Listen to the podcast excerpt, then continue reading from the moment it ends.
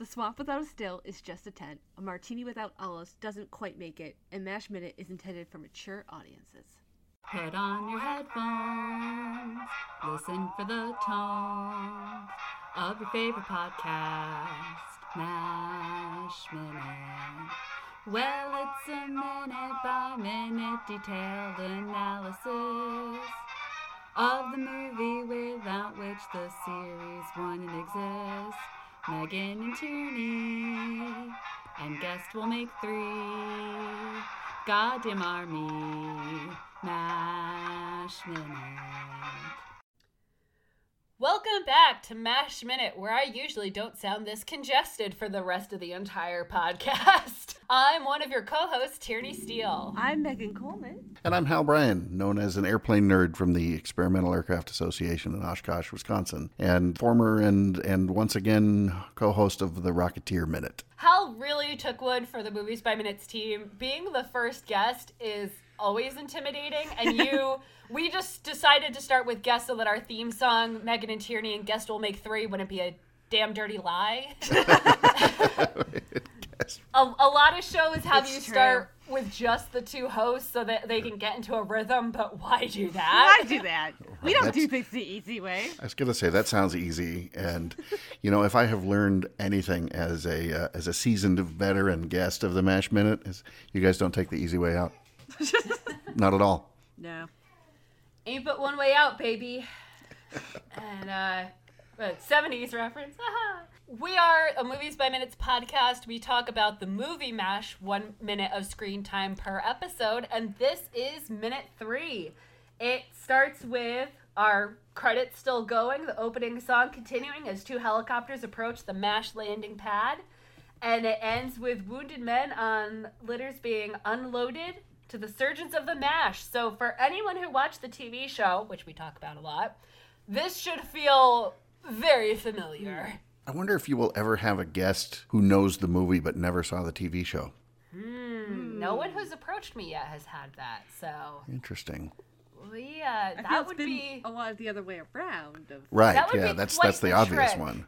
That would be. as a red-blooded American. Well, the the joke I I mentioned John Roderick on our last episode because I listened to the Friendly Fire podcast. They did an episode on Mash because you know, spoiler alert, there are a lot of podcasts with the word Mash involved that are talking about Mash. We're the only movies by minutes one though. We're really We're, we're deep in into it. But their episode about MASH as a war movie was fascinating because there are three co hosts on there, and two of them had never seen the movie or had seen it so long ago didn't remember it Wow. and hadn't grown up really watching. You know, the TV show was there. They knew what it was, but they weren't they weren't fans like Megan and I are fans. And John Roderick was the one who said, "Oh, every American can do two minutes on what Mash meant to their lives," and his co-hosts are just like, "Uh, but I've kind of used that as a way of getting to know our guests. You know, what are your two minutes on what Mash meant to you? How did this? How did the show? You mentioned watching the show growing up, mostly in reruns or catching up to to see the finale. And where are Hawkeye and Trapper in your hearts, Hal? Wow. Well, they're uh, they're right there in the middle, uh, next to a ventricle. That wasn't your question. So, man, I uh, really, really loved the show, especially sort of early on. As a kid, I wanted to be uh, Alan Alda. I wanted to have that quick wit and insight and everything else. And I certainly remember, you know, one of the fondest memories would be knowing this was a show that my mom really liked. I lost my mom when I was pretty young. I was 22 when she died. And so thinking back to, you know, watching a show like this uh, with her that she looked forward to and we'd, you know, laugh at the right parts and, you know, get a little choked up at the other parts. So that's probably what it is for me. And then, of course, anything, uh, my whole life, anything that's got any flying in it was always cool. So I love seeing the helicopters at the beginning and, you know, occasionally you'd see other airplanes, you hear jets flying over. You know, there was the five o'clock Charlie episode, uh, you know, little biplane circling around and things like that. So I always, uh, always look forward to that bit as well. And then, of course, as we've mentioned earlier, you know, winning bets on the playground that uh, the theme song had a title and lyrics and was creepy and dark. Speaking of creepy and dark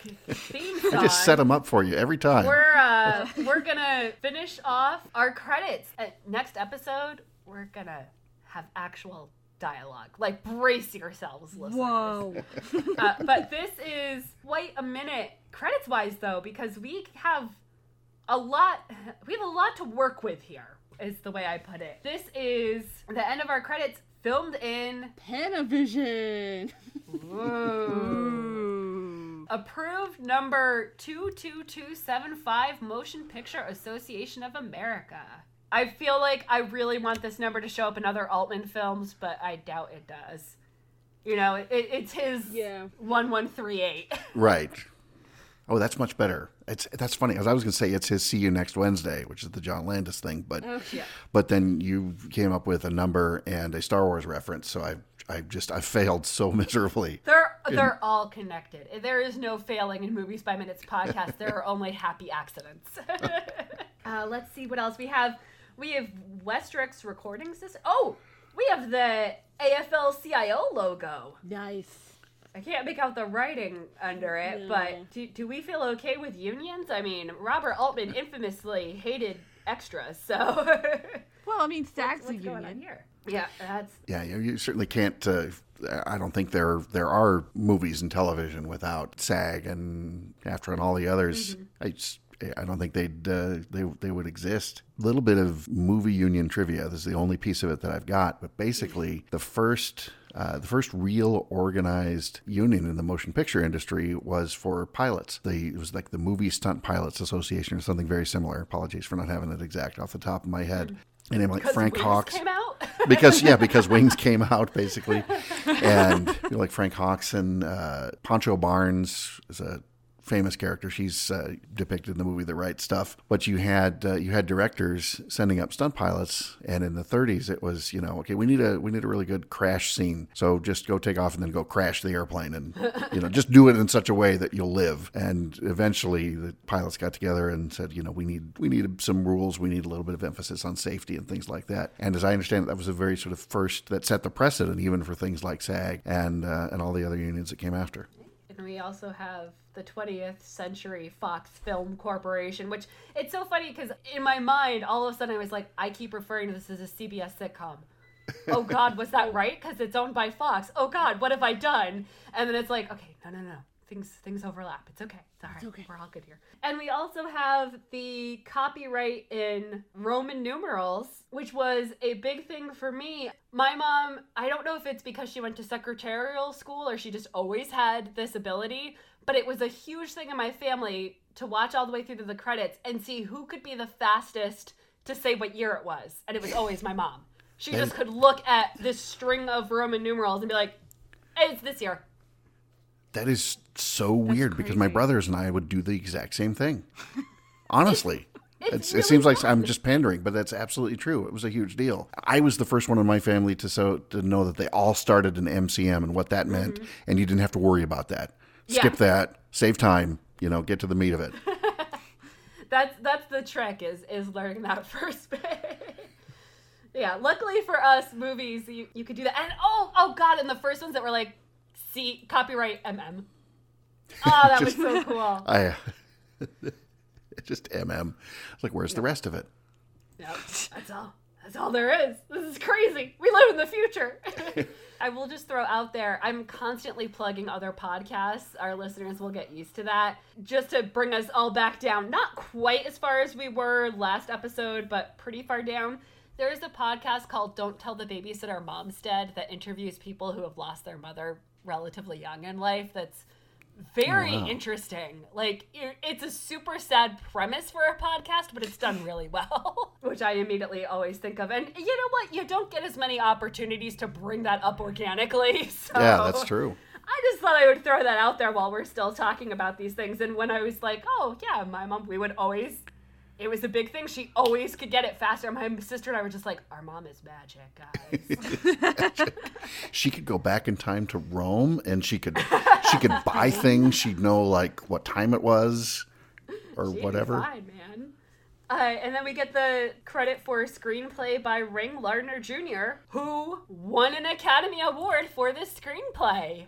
Uh, Was that the only award that this movie won? I, I remembered screenplay, but I wasn't It sure about others. nominated for a lot. I think it's the only Academy Award that it won. Ah, sure. And even then, did you guys come across this trivia where it's like, this is one of those we couldn't give you an Academy Award for things that should have won the Academy Award, so here you go. so we'll give it to you for this. Here's the. Well, Is it like when George Clooney one year got Best Supporting Actor and he got up and the first thing out of his mouth was, "So I guess I'm not getting Best Director,"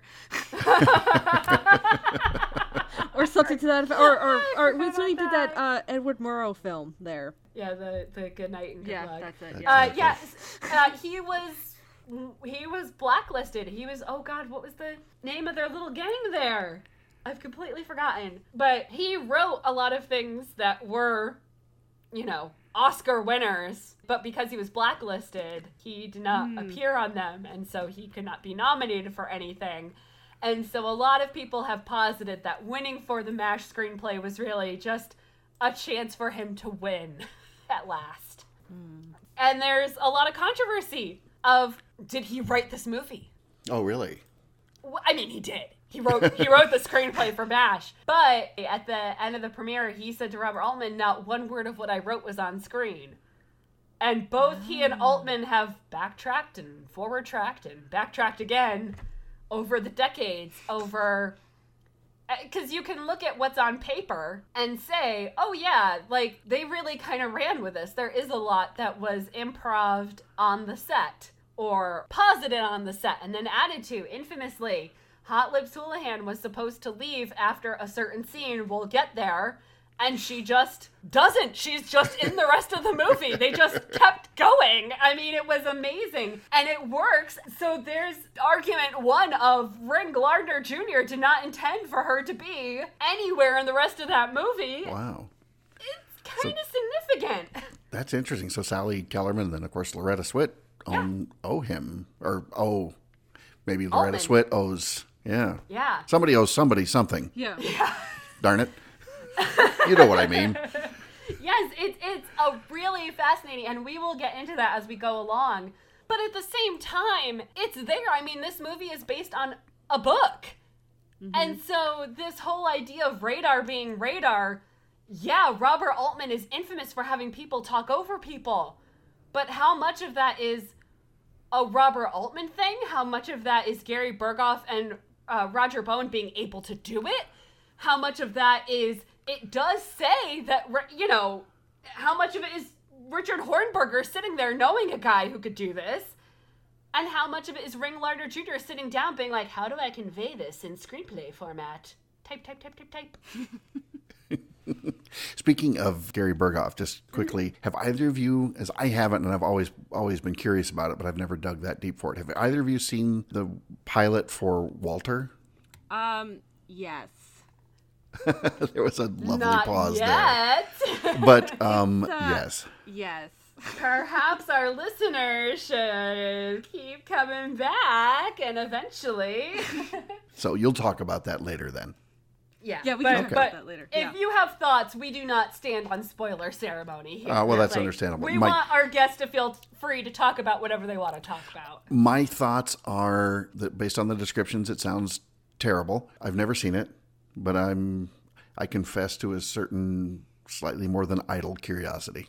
I found one That's like it was clearly like a bootleg YouTube bat like someone filming it on like mm-hmm. off a TV kind of like someone had it on VCR or something and like that was the only way they could like save it quote unquote Right. and it just kind of made me want to cringe. It's not bad bad but it wasn't really great either and I think it's cuz like cuz I you know I love MASH and I love Gary Burghoff that the script wasn't all that great, I don't think. And so it was just sort of like, but I know you can do better. But oh god, okay, like, but I'm watching, but I'm not watching, like watching through your uh, hands, kind of a thing. Gotcha. Some things happened after MASH that maybe didn't need, Need to to happen. have. Like the show After Mash, maybe. Actually, someone asked me before they realized that we were doing the movie, not the television show. They ah. asked me if I was going to do After Mash after we finally got through season 11. Were we going to tackle After Mash? And I was like, wait, you It's know about been- After Mash? Like, 84 years since Megan and I began podcasting. We've covered the TV show one minute at a time. oh my And now we will talk about After MASH.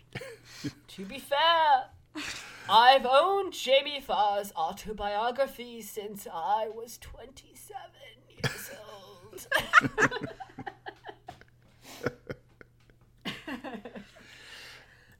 nice to get a good, strong glimpse into the future. Yeah, right. My kid's gonna be like, "Really, mom? You're still doing this? Yeah, shut up." Our kids are going to be so sick of us doing this by the time they're old enough to say it. And your great grandkids are going to be sick of it. right? I know, Yeah. right? They're gonna be like, Yep. like, so listen, great grandma, like she's okay, but like, oh man, Another backbone of the Minutes by Movies community is Tom Taylor. Uh, let's just say of the sure. Indiana Jones minute, but of many. And I keep joking that his son needs to start a support group for children of podcasters. Children of podcasters. they just So- they need to know that they're not alone in this and that it's going to be okay. We've had a glimpse into the future. Let's take a glimpse into the past. Produced by Ingo Preminger. I hope I'm saying it right because I'm going to keep saying it. He was really kind of the backbone of getting this movie made, it sounds like. And he didn't do a ton of other things, though, other than uh, his, his brother was much more prominent, Otto Preminger. Yeah, yeah. Like the family. There's a family there where you think like, oh yeah, he did all this stuff, and then you look and you're like, hmm, okay. So he did that then. Yeah, but he's, he's a delight in all the interviews that I've watched about this. And then directed by Robert Altman. ta-da! We made it! I feel like I need to insert some an audio clip there, like da, da, da, da, da, da, da. And Robert Altman infamously is part of New Hollywood. The director as artiste. The, the we could say a, a Robert Altman thing of talking over each other. And when you look at New Hollywood, it's like, ah, Steven Spielberg, George Lucas, Francis Ford Coppola, Martin Scorsese. Robert Altman is not in their generation. He was not at USC doing student projects with these guys.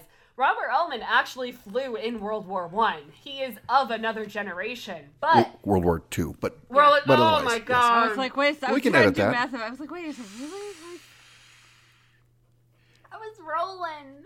it was going great, and I'm sorry I didn't want to interject, but It's I, you okay. know, It's okay. You're just trying to prove that he's a lot older than these guys. He is. He's not that much older life- than these Exactly. guys, Has though. life experiences that these guys don't have. But because MASH was his breakout feature film, what got him on the map, what got studios to give him money to make them movies, he became associated with this anti Vietnam War New Hollywood thing because 20th Century Fox had Ring Lardner Jr. write them a script and Ingo Preminger produce a movie that was going to be along the lines of Hogan's Heroes.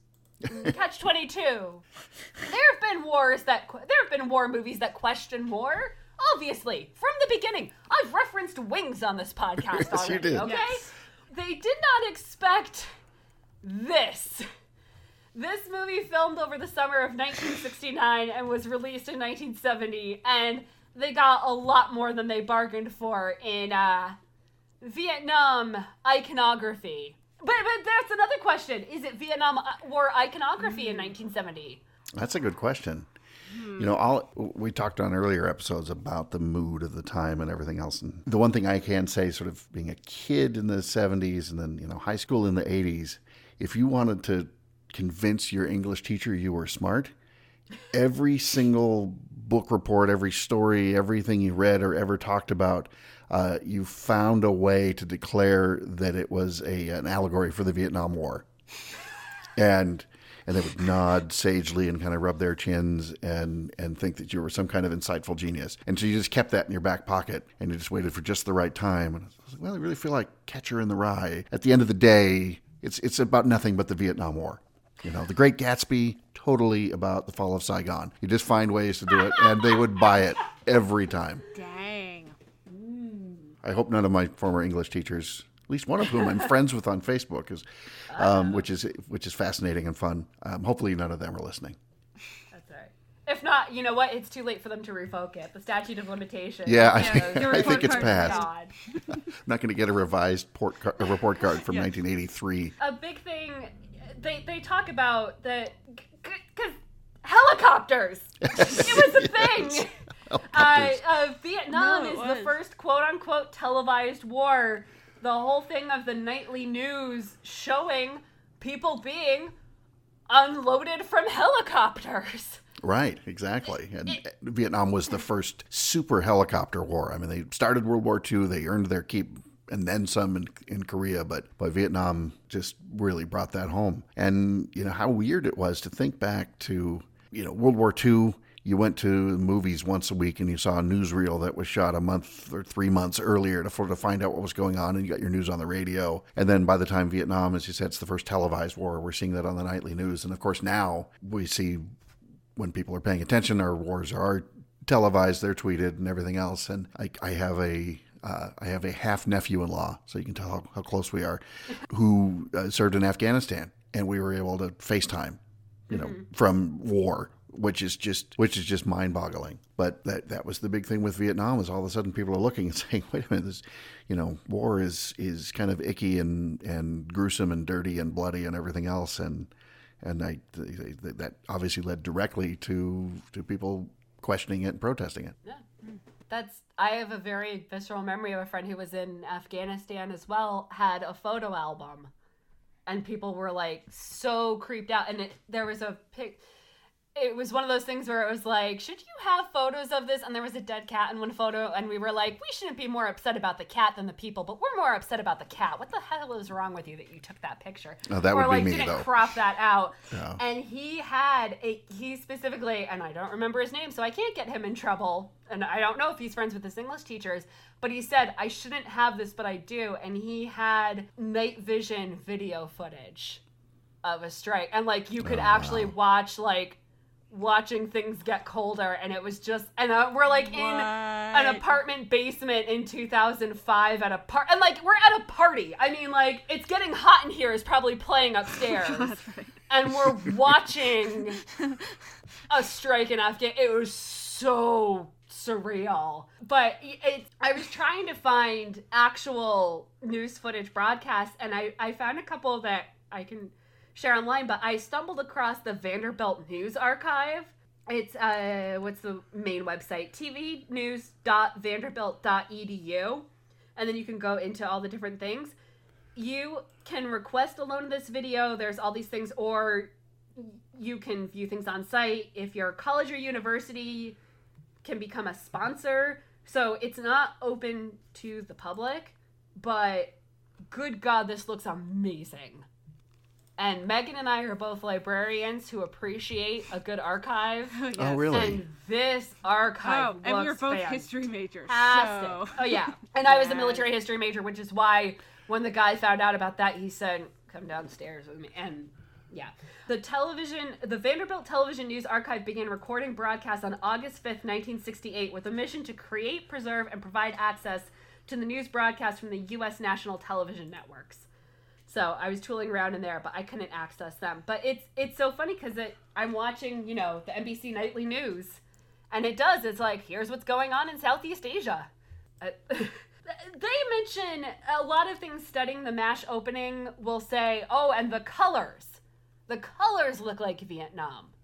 You know, it's it's blue sky, brown hills, green fatigues, and red blood and those are kind of the the elements but i would just like to say i'm a child of the 80s and i remember it being a big deal that we got a color tele like i mean i was really young and plenty of people had color televisions but not that many people had color televisions Right. And yeah, I mean, I remember, seems like I can remember us always having sort of our main TV being in color, but when, you know, when I was old enough and uh, ostensibly mature enough to have a TV in my room, started as black and white. And that was, that would have been like very, very early 80s probably. yeah And then we had things like the, I never had one, we had things like the Sony Watchman, which was this thing like the size of a brick that had a tiny TV screen in it. I think those, I think those started in black and white before they went to color, but I could be mistaken. oh that makes sense And now we just all have computers in our pockets and can watch anything we want anywhere all the time. True. How far we have come. the future's crazy yo It's crazy. That does sum it up. this is considered an anti-Vietnam War movie. It's going to be pretty obvious. And I, I again, I say that as a kid who I, one of my first toys was a little toy Huey that I was obsessed with. I mean, they made toys from the TV show that I would have loved to have that get mocked on the Star Wars Minute group of like, why would you have toys of MASH? Like, the Hawkeye action figure, and I'm like, hey, I Right. was really excited to get my Hawkeye action figure. Yeah, the mash toys. I used to, I used to have an antique collectible toy business. My wife and I did, and I'm always, I will always be a toy nerd. But you saw a lot of the mash stuff and what we call rack toys, which are the literally hang on a spinning rack, sort of near the checkout counter and stuff. They're lower quality, and uh, there's a company called Imperial, best known for Super Balls and stuff, but they would make action figures for anything and they would reuse the molds and everything else. Like you could buy, they make the Planet of the Apes skydivers, which uh, nobody remembers an orangutan in a parachute from Planet of the Apes because it never ever happened and it would have made zero sense. But you could buy one because it said Planet of the Apes on it. It was a cool thing to have. And they did all, I don't recall for sure if it was Imperial or not, but it was uh, them or another rack toy company that did some of those first MASH action figures. And then the other weird merchandise tie-ins, like we talked about the mash beer, and uh, you know, in a recent episode. I get people are looking and saying, "Okay, the show is super successful. Everybody loves it. We've got to exploit that and make merchandise." But it's it is sort of an odd an odd thing. I mean, the helicopters make perfect sense. A little jeep or something makes sense, but some of the tie-ins just got crazy. All right, here's a fun round robin. What's the weirdest MASH thing in your house at this exact second? The we- wait that I actually own. Yeah. Like what what's what's if someone was like, You're not a crazy MASH fan, you'd be like, Hold my MASH beer. Hold my oh mash cup that says copyright 20th Century Fox on the bottom of it. Hmm. And I have a 1983 MASH trivia book. Ooh. That's pretty cool. You beat mine. I have the new FAQ. I have the trivia game. Megan and I Oh. can play Oh wow! a MASH television show trivia. We could game, drive our like poor Trivial husband to Pursuit, but not. Because it's not copyright infringement. It's totally different. It's totally different. It's really funny. And now I'm racking my brain, hmm. trying to think what, if anything. I, I mean, mine is probably something sort of more ethereal, like, like maybe the weirdest mash thing in my house at this moment is my presence on this show. There you go. Um, Fair. there would be that. I, I might still have like a couple of the 37 plastic bags I wrapped the mash beer in, or that if so that if it exploded in my suitcase, it wouldn't be the end of the world. That's going to be a good question uh, for you to ask future guest, uh, Apollo 13 minute co-host, my colleague here in Oshkosh, Chris Henry. He has a lot of weird mash things in his house. So maybe my knowledge of of his weird obsession is also another strange thing that I have. There you go. I don't I still have. I would never get rid of these. The we made a mash sign for a mash theme party that included some of the ones from the show, the signpost, but also the hometowns of everyone that attended the party. Oh, cool. And then we actually got out our little compass app because that's what year it was, and like worked out what direction they should all be in and the miles to everywhere. So those are pretty treasured. But I also have from that party, we had themed food and beverages, and I kept the little printouts I made. So it's like how to make a better dead than red vodka martini with the you know measurements of mhm. things. And I think, Megan, that I am going to, in some way, auction those off to our listeners. Alrighty. I haven't quite figured out what what mode this will take, if trivia questions will be involved, if random number generators will be involved, how we will do this. But I have I have, you know, our spam lamb sign that we made and our French toast, do you want to pinch it or should I? and I I think yeah, because I I was Marie Kondoing. I was con KonMariing things, and I was like, I should get rid of these. And then I was like, Tierney, you have a MASH podcast. these could be little like bonus thank you gifts or something. or priceless artifacts. Exactly. Really. So if you want to own a piece of MASH Minute, we will have that coming to you. I haven't quite formulated it yet in minute three how that will happen, but by minute 116, We'll know we will do, we will do that. We'll know what's up. You know what I've What's always up? wanted? That I've seen on eBay, and it's kind of weird, and I don't think I'd actually buy it. But there's a part of me that's like, well, you never know. They there's apparently mash gin and bourbon decanters that look like IV dispensers. Oh, there you go. Like the Oh, I've like seen the, gin. There's a bourbon one too, apparently. Oh, that's so you. I know, right? The bourbon one's so me. Um, I'm not a big gin drinker, but yeah, it's like one of those weird like TV tie-ins that someone's like, you know what we Mm. need because they drink a lot, drinking accessories. They would try anything, and that's most of that's thanks to. Uh, you know, thanks to George Lucas, and he showed what merchandise could do. You know, could do for a movie. Exactly. Where the real money is made. Right. yeah, right. Oh, there's some weird. Yeah, there's some weird stuff on eBay when you put in mash 4077th just to make sure you you know are getting the right mash, right? Yeah, if you have weird stuff, please, please share it on our Facebook group. We love seeing things like that. I, I honestly, I would have gotten rid of Facebook, but I need, I need my hitman of weird podcast listener groups, and we are online at the Mash Minute list, post ep listeners ward. It's a closed group, but that's to keep out like spam. Not of the spam lamb variety. Yeah. If you Thank you. made a spam lamb, oh my god, share it. We love these things. Um, we did not build a lamb of spam. We sliced the spam, and then I had a lamb cookie cutter, and we cut out little lambs, so they were little spam lambs. And actually, they were delicious. So take that They weren't that bad. common knowledge. No. I mean, that might be some of the better dead than red martinis talking, but they were delish. Salty goodness. mm. we also lurk in other various podcast listeners groups. Um, I have not listened all the way through to the Rocketeer. It was one of those where I was really interested in the podcast, but since I hadn't seen the movie, I was like, I gotta wait Sure. and and make this an experience.